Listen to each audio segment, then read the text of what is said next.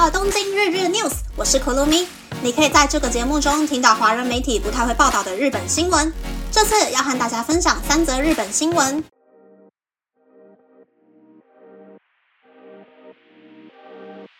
第一则新闻是五月八日是日本政府将新冠疫情调整成和流感一样的第五类疾病后的第一天，有将近四成的人在外没有戴口罩，比起三月中口罩令解禁时的人数还要多。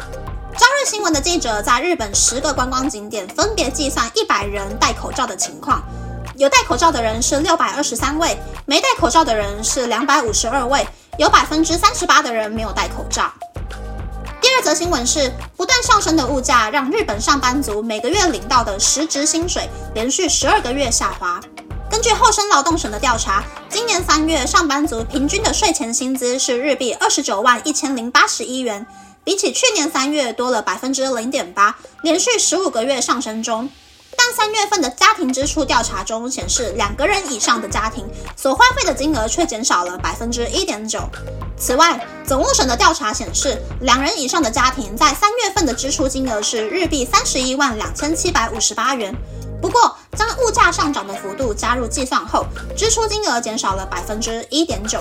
其中，饮食费用和补习等教育费用的支出金额大幅度的减少。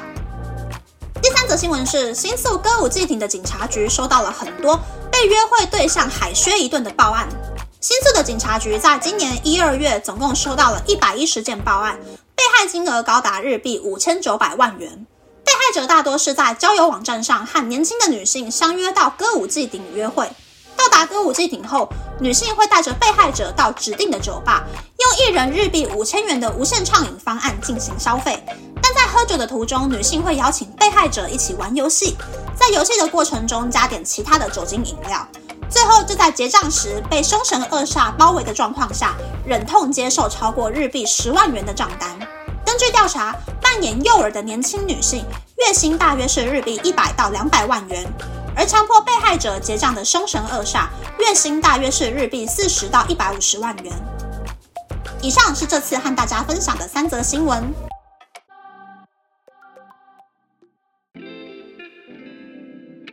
第一则新闻是近四成的人没有戴口罩的新闻。其实黄金周回台湾的时候呢，我真的九天都没有戴口罩，回违四年呼吸到外面的新鲜空气。尤其是瑞穗的空气又超级干净的，好久没有感受到自由呼吸的感觉，真的很幸福。回东京上班之后呢，公司也说可以拿下口罩了，但是见客户啊，或者是在小型的会议室里面开会，还是建议大家要戴着口罩。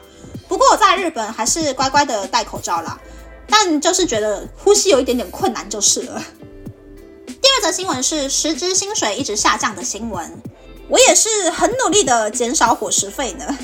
虽然上个月为了要健康检查的报告可以漂亮一点点，吃的很朴素很健康，但这个月回东京感受到不同的汇率还有物价之后呢，这几天也是依旧过得非常的朴素。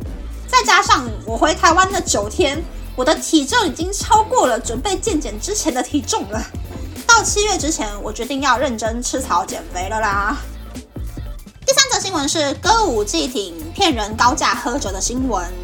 其实很久以前，三元的频道里镇长就有拍过影片介绍歌舞伎町的阴暗面。听说是最近已经没有什么盘子敢靠近歌舞伎町了，所以这一些集团才会将触角伸到交友软体里面。真心想要去酒吧约会的人，我觉得应该都会选择六本木啊，或者是木黑之类比较有 feel，有一点点高级感，有一点点。隐秘感的地方吧。不过第一次约会还是建议大家白天去咖啡厅吧，会比较安全，对于约会的双方也会比较有保障哦。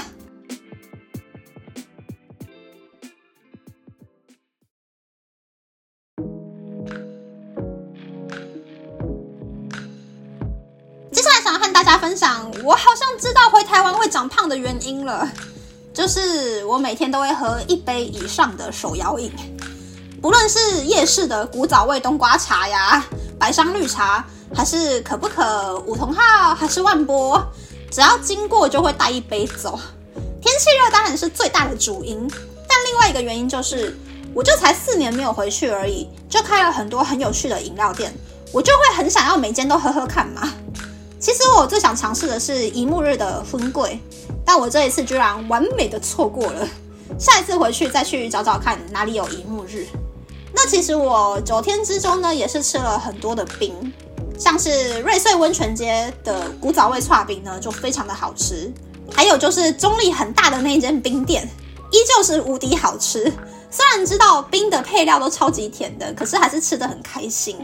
在这里呢，不免俗的还是要稍微呼吁大家。吃冰要适量哦，吃太多冰呢，可能会造成头痛啊、牙齿痛啊，也有可能会让自己成为在夏天感冒的笨蛋哦。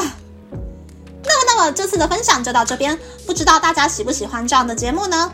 欢迎大家留言和我分享你的想法。